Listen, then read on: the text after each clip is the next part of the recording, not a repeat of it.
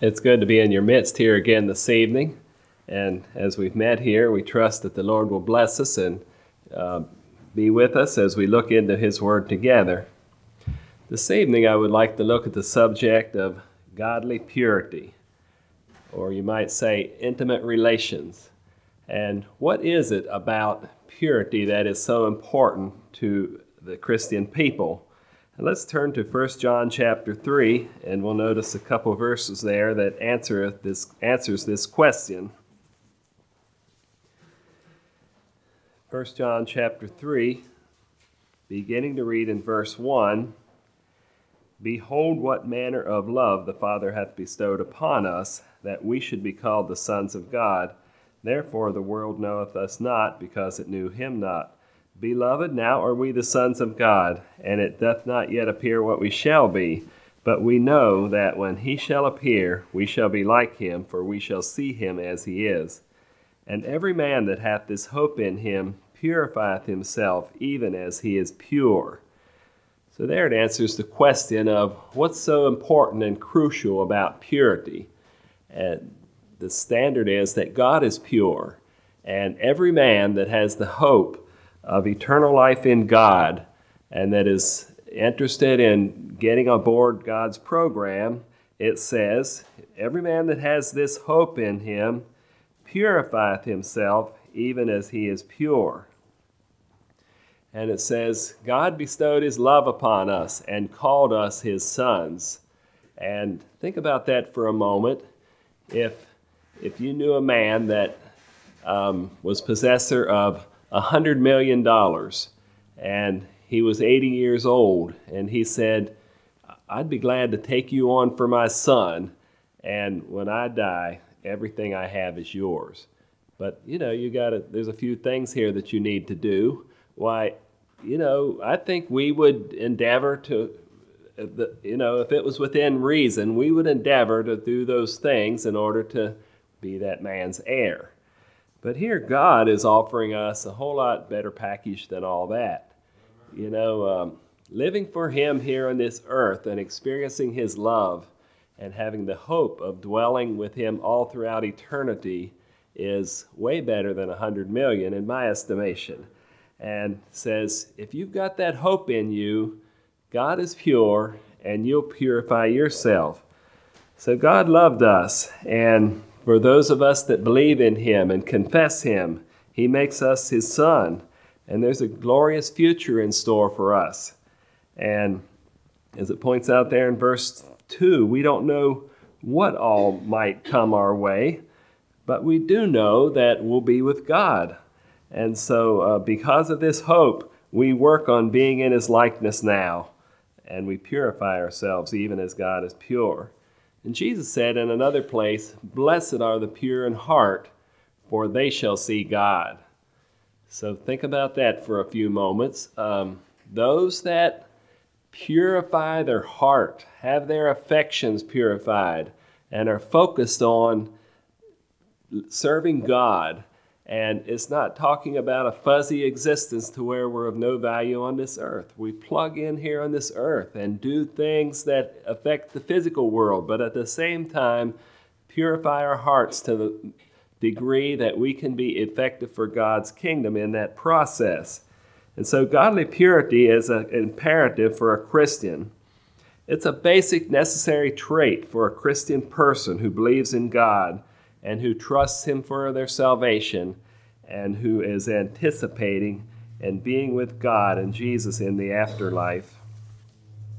We live in a fleshly body, and it has desires, and those sometimes can be wrong. We have good desires. We can have good desires, and I believe we do, that we can work, that we can excel in projects here that have to do with physical things. We can have friends. But it says in another place that our heart is deceitful and wicked, and we need to be careful about it. And so our desires can sometimes be wrong too. And if a person has begun to dabble in impure thoughts and impure things and actions, those desires sometimes can become strong, and there's a stronghold built up within ourselves, and they're hard to break down and resist. Jesus said that those who are pure in their very heart, in the core of their being, are the ones who will see God. There was a man that has done some work for me in our shop, and he's a handyman, and he came up with some Christian training, but he's midlife or a little past and hasn't done very well in implementing it, has done a lot of wrong things in his adulthood. But he considers himself to be a Christian, and he told me one time that I really rely on the grace of God. And basically what he's saying is that I think the grace of God will sweep under the rug all this wrong that I am continuing in doing. He's living with a woman unmarried and some other things. But we believe also in the grace of God, but it's a different form of the grace of God. The grace of God enables us to live on the high road and overcome temptations and be victorious. You know, many a person has struggled with how to cleanse their ways and be pure. Let's turn to Psalm 119, and here we have the short answer, and we'll read that and meditate on it a little bit, and then we'll go on to some more passages and thoughts that give some more detail on it. But here in Psalm 119, looking at verse 9, it says, "Wherewithal shall a young man cleanse his way? By taking heed thereto according to thy word." And so, how can a person cleanse their way? By taking heed to the word of God. And so it's important that we think about those things. This is the theme of the subject tonight, taking God's word and taking heed to it that brings cleansing and purity to our lives. You know, if we could just grasp the imperativeness of moral purity. You know, one Anabaptist writer wrote that it makes my blood run cold to think of a person that claims to be a follower of Christ and yet dabble in impure things. And as I thought about that, he's saying that that expression, makes my blood run cold, means you're filled with fear or fright or your horror maybe. And so it's a contradiction. And as I thought about that, I don't know if your mother did or not, but my mother had little church dogs that had magnets on the bottom. And if you would try to hold them up against each other in a certain direction, they would repel each other because there was a contradiction there. And the magnetic poles were opposed to each other. And I think that's what this writer was saying, that, you know, to say you're a Christian and yet dabble in impure things, it's that type of a contradiction. They don't mesh and they don't work together. And so as we think about purity, you know, if we're married, we have promised to forsake all others and to keep ourselves only for our one and only as long as we both shall live. And it's a union that's dissolved only by death, given and witnessed on earth and recorded in heaven. And Proverbs 27, it tells us that the eyes of man are never satisfied. And if any have started down that road of seeking more than what is lawfully yours by the Scriptures, well, you'll soon realize that your flesh wants more and more and more. But marriage is a total package. It involves spiritual and emotional and fleshly connection. And in these areas, we become one. And the Bible calls that a one flesh arrangement. And God has given us this gift of sexuality. And He created us to have these desires. And Satan is always working to distort and twist God's good design. And marriage, we believe by the Scripture, is the only place that we can allow for fulfillment for these desires. And in that one man and one woman relationship within marriage is the place for meeting each other's emotional and physical and also spiritual needs. Faithfulness in marriage brings satisfaction, and it brings happiness beyond expectations. So it's important that we resist the desire for dissatisfaction. Give yourselves to each other if you're married. And for single persons, sometimes it's God's will to be single. And we believe that purity is a must for this person as well. And God has called some persons to singlehood, and we honor and respect that. But at the same time, then you have this issue to work through. But God gives enabling grace. And the only legitimate outlet for this type of activity is in marriage. And so if you're single, why, ask God to diminish your desires and help you control them. And sometimes it's important to avoid certain activities and places where you know the enemy will have an opportunity to tempt you. I referred the other night to the pineapple story that Otto Koning wrote. And, you know, when those natives there that he was working with said, we can't help ourselves, he told them to go down to the river the other way. In other words, avoid the places where you know temptations will become high pressure. And so avoid situations that feed temptation, that make it more intense. And then there is the electronic way to feed temptations. There's the electronic way to feed the illicit sexual excitement animal. A report was put out by the Health and Human Services that tells us that the digital revolution is being used by younger and younger children, and catch this next phrase here, to dismantle the barriers that channel sexuality into family life. Now, there's a lot said there.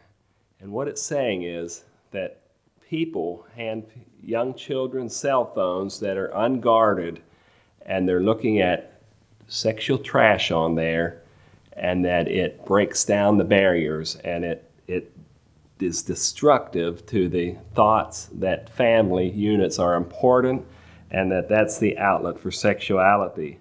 And so the potential for harm on an electronic device is very high, and it's important that we have oversight and filters and a walking alongside. So it's important that those things are in place. And also those researchers tell us that porn use is very destructive, and that it brings loneliness and depression. And here's some more facts, that 47% of families in the U.S. report that porn is a problem, and that the use of this increases unfaithfulness in their home life by 3 times in marriages. 40% of these addicts lose their spouse, 33% lose their jobs, and 68% of all divorces involve a person meeting a new person on the internet. And so there's a lot of things out there that are dangerous and that we need to be wary about. You know, porn, whether it is in print or electronic or in real flesh, is a terrible negative. And any kind of sexual arousal outside of the marriage bond and with our own partner that we have committed ourselves to is off limits by God's standard. But there's other ways that we can feed this lust animal and get illicit excitement. Let's flip to Ephesians chapter 5. And here in verse 3 and 4, it says, "But fornication and all uncleanness or covetousness, let it not be once named among you as becometh saints, neither filthiness, nor foolish talking, nor jesting, which are not convenient, but rather giving of thanks." So here it tells us that filthiness and foolish talking, along with fornication, is off limits. And of course, we would see fornication as sexual relations between unmarried persons. And we clearly know that that's not an ideal, not a godly way to conduct ourselves. But think about filthiness or foolish talking or jesting. You know, jokes about this area are degrading. And sometimes we walk into a business or come up on a group of people that are talking, and there's a story being told, and there's coarse laughter. And how do we respond to that? You know, we have a choice to make. If we're going to be one of the guys and chuckle a little bit along with the crowd, or can we turn away or maybe make a kind comment that would all of a sudden throttle the situation down? You know, we have choices to make. And these fall into the category, I believe, that should not once be named among you, as it says here. Then going on, verses 5 through 8. For this ye know, that no whoremonger, nor unclean person, nor covetous man, who is an idolater, hath any inheritance in the kingdom of God, Christ and of God. Let no man deceive you with vain words, for because of these things cometh the wrath of God upon the children of disobedience. Be not ye therefore partakers with them, for ye were sometimes darkness, but now are ye light in the Lord. Walk as children of light. Back to the thought and the story about the made-up story about the man that had 100 million, If he said, I want you to do certain things, you would probably do it. Back in the story of Naaman in the Old Testament, why the prophet said, go down and dip in the river 7 times. And it made him angry. He said, there's cleaner rivers than that at home, Damascus. Let me go. And before he went too far, his servants were able to talk a little sense into him. Said, if he'd have told you to go to some extreme measures to do something to achieve cleanliness of your flesh, you would have probably tried to do it. But it's simple. Go try it. What do you have to lose? And he went down and dipped, and his flesh became pure and clean as a little child's, it says. And so, we have this inheritance that's promised to us of God, and yet this walk with God that we have offered to us and that we have taken that offer that has been extended to us, and says, you are children of light, walk as children of light. And so the instruction is that this is the way that God wants it to be. And so it's really about like dipping in the river 7 times. It's really pretty simple, although sometimes, as I said earlier, we can get entrapped, and it becomes quite complex to escape that entrapment. And it takes prayer and surrender and power of Christian friends to help us overcome of that. But to engage in some sort of illicit behavior, to get sexual excitement, and to claim to be Christ's servant is a paradox. It's an impossible union. But if you struggle, don't throw up your hands in defeat. These things are opposed to each other. But it's important to realize that pleasing God is the most important thing. Back to 1 John, the love that the Father gave to us enabled us to become His sons. And as sons, it says, we'll purify ourselves even as He is pure. So let's turn to Psalm 119 again, and we'll notice several more verses there. Psalm 119. Beginning to read in verse 10, the one immediately followed the one that says, If you want to cleanse your way, take heed according to my word. With my whole heart have I sought thee. Let me not wander from thy commandments. Thy word have I hid in my heart, that I might not sin against thee. Blessed art thou, O Lord. Teach me thy statutes. With my lips have I declared all the judgments of my mouth. I have rejoiced in the way of thy testimonies as much as in all riches. I will meditate in thy precepts and have respect unto thy ways.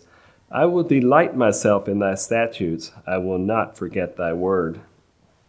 Here this passage brings out that if you're focused on the right thing, if you're focused on the reward of walking with God here and spending eternity with Him, then you'll think about His word and hide it in your heart, that I might not sin, it says. So there's an antidote to falling into sin, hiding God's word in his heart. And then appealing to God, teach me your statutes. Help them to be a part of my mind. Help them to penetrate my thinking. And help me then with my lips to declare your testimonies and your judgments.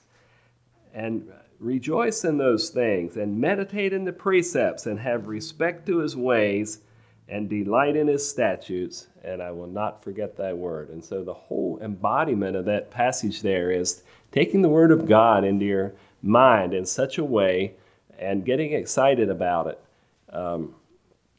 If we go out and see some powerful engine or something, it's impressive. But this is impressive. This is the type of thing that has eternal value and can really help us out in life. Speak of God's ways, rejoice and meditate and delight. Let's flip back to Romans chapter 13. And this positive course of action is also enlarged on here. And we'll look at that here and within a few verses. Looking first of all, starting to read at verse 11. And that knowing the time, that now it is high time to awake out of sleep. For now is our salvation nearer than when we believed. The night is far spent, the day is at hand. Let us therefore cast off the works of darkness and put on the armor of light. Let us walk honestly as in the day, not in rioting and drunkenness, not in chambering and wantonness, not in strife and envying. But put ye on the Lord Jesus Christ, and make not provision for the flesh to fulfill the lust thereof. And so here we see that it tells us that the day is far spent, and the night is at hand, and let us therefore cast off the works of darkness and put on the armor of light. So it's a conscious choice that I have chosen this path, and it's part of the package. And if back to the $100 million illustration, if the man was standing here right beside me, I wouldn't do something that was displeasing to him because I was committed to pleasing him. But we believe that God is ever present with us. He's within us as Christian people. And, somehow we miss the connection when we're faced with temptation and we're contemplating falling or maybe even do fall. We miss the connection that God is right there and He's displeased and disappointed and maybe even discouraged with us at that moment because we're going against what He wants in the tremendous offer and deal that He's made with us. So we need to do our part and hold up our part. Put on the Lord Jesus Christ, verse 14, and don't make provision for the flesh to fulfill the lust thereof. Someone gave the illustration that our mind is like a cup full of water. And let's say when we come to Christ, maybe we've dabbled into the wrong things. And it's the equivalent of having a muddy cup of water. And you start pouring the scriptures in. It doesn't just immediately flush out. If you've got a cup full of water and you start pouring in clear water, it might take a goodly amount, maybe 10 or 20 or 30 cups full of pure water to get all the trash flushed out of that muddy cup. And that's what it's talking about here, to put on the Lord Jesus Christ and make not provision for the flesh.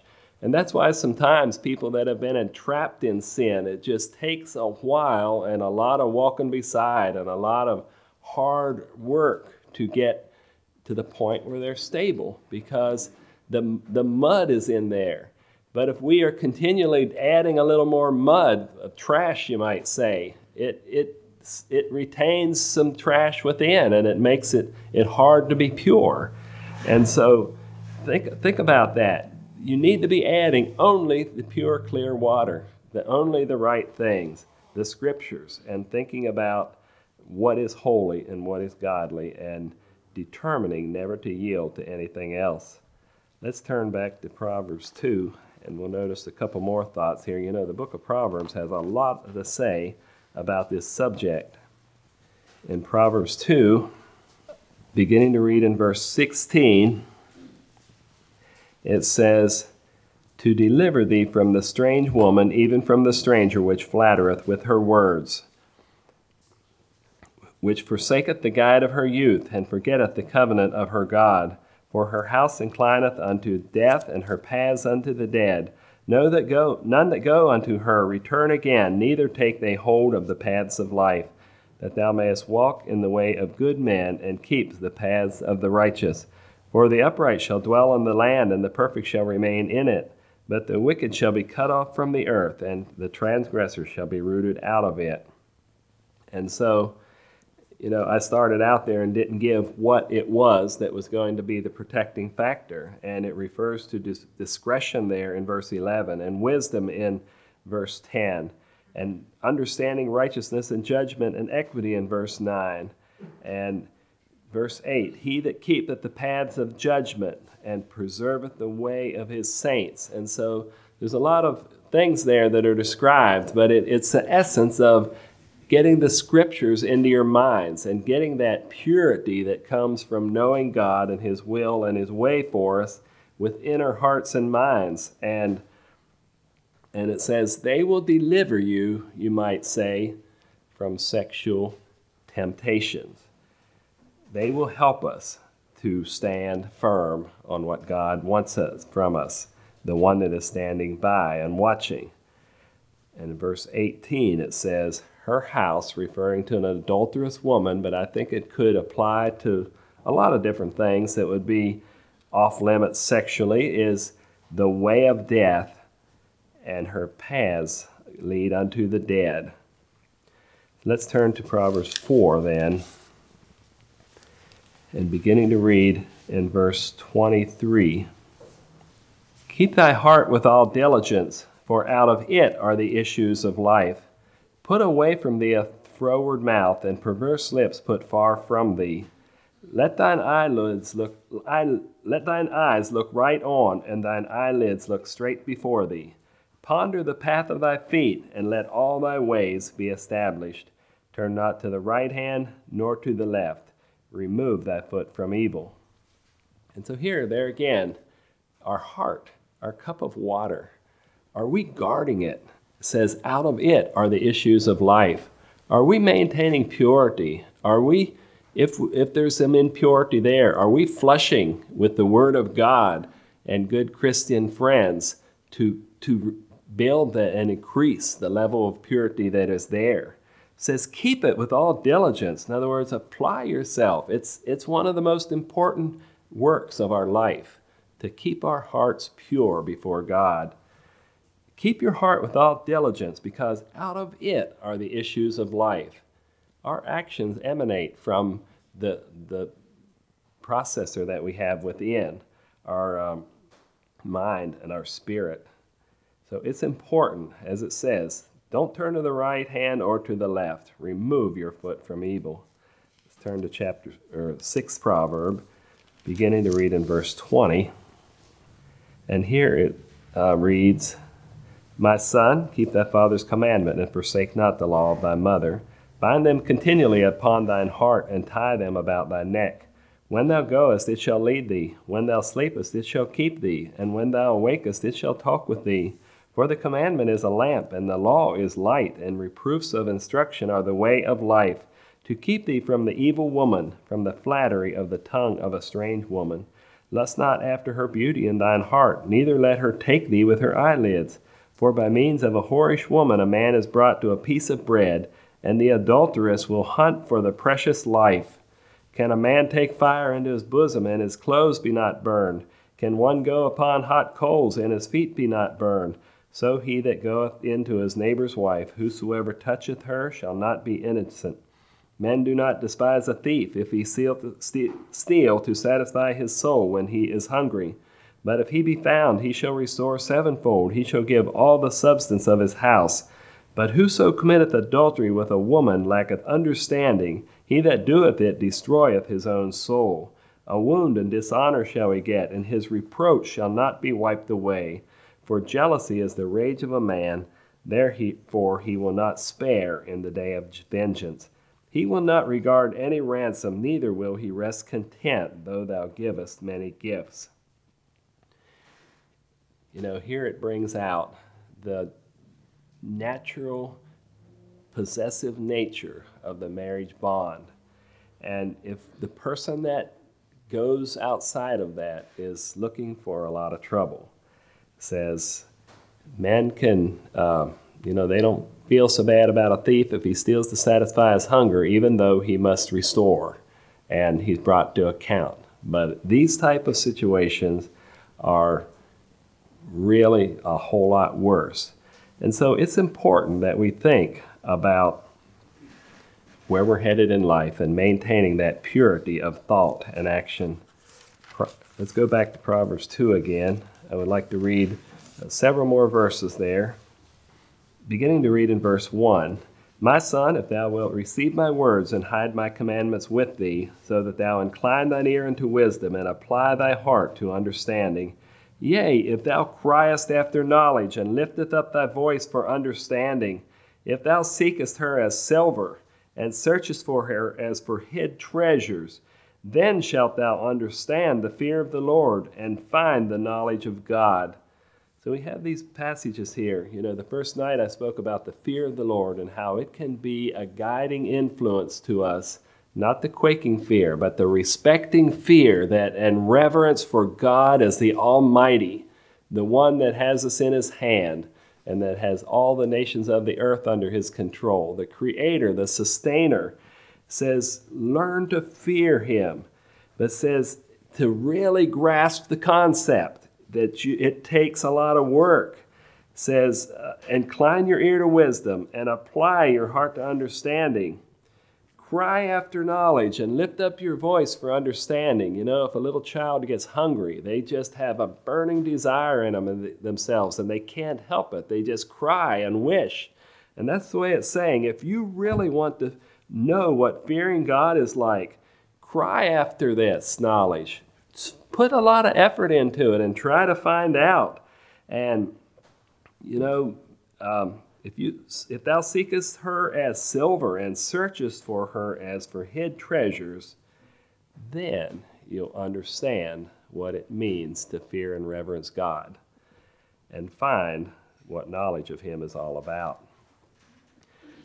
So as we think about fearing God and respecting Him, it's important that we put a lot of effort into it. Let's turn to the 23rd proverb. Here in verse 26, it says, "My son, give me thine heart, and let thine eyes observe my ways." You know, whenever a couple gets married, we talk about, I've heard it referred to already, that the young lady has given the young husband, the man that is about to become her husband, her heart. And it's one of the most precious gifts that can be given upon earth. Well, here the instruction is, give God your heart. And what did the rest of it read here? "Let thine eyes observe my ways." And so it's important that we give God our heart and let Him take control of it and let Him be in charge of our life. Let's turn to Galatians chapter 5. Here in Galatians chapter 5, verse 24, it says, "And they that are Christ have crucified the flesh with the affections and the lust."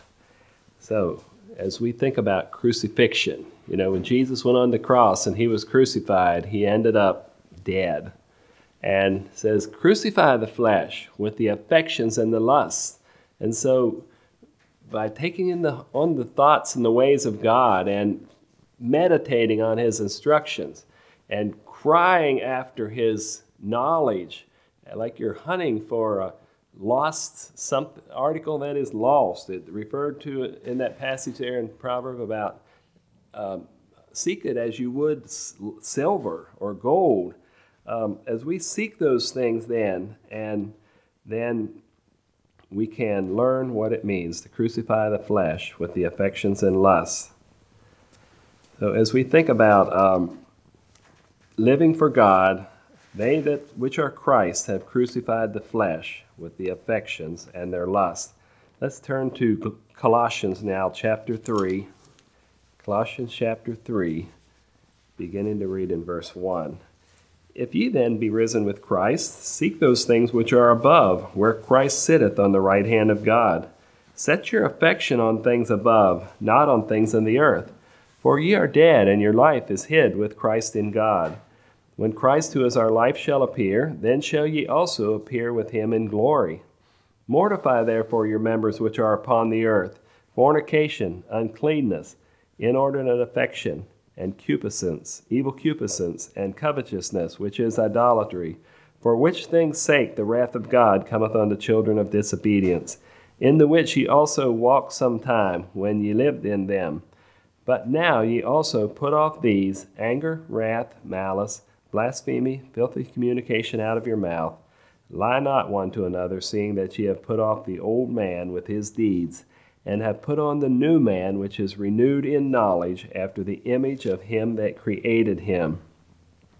So here it tells us some things about purity of life, and it went into some other aspects of the Christian life as well, those of sins of the spirit, we call them, anger, wrath, malice, filthy communication, and lying. But look then at verse 10, it says, Ye have put on the new man, which is renewed in knowledge. You know, the same thing it referred to back there in Psalm 119, where it says, How can a man cleanse his way? By taking heed according to his word. And so it's all part of the package, knowing what God wants, knowing who he is, and recognizing that the only way we can truly please him is to put that into work in our life. Renewed in knowledge after the image of him that created him. You know, I believe that we are in a test in these last days. With the evil that is becoming very prevalent around us, these times of shameless sexual wickedness, I think the devil's trying to sift our souls and see what we're really made of. And it will reveal who is on the Lord's side and who is worshiping the created rather than the creator.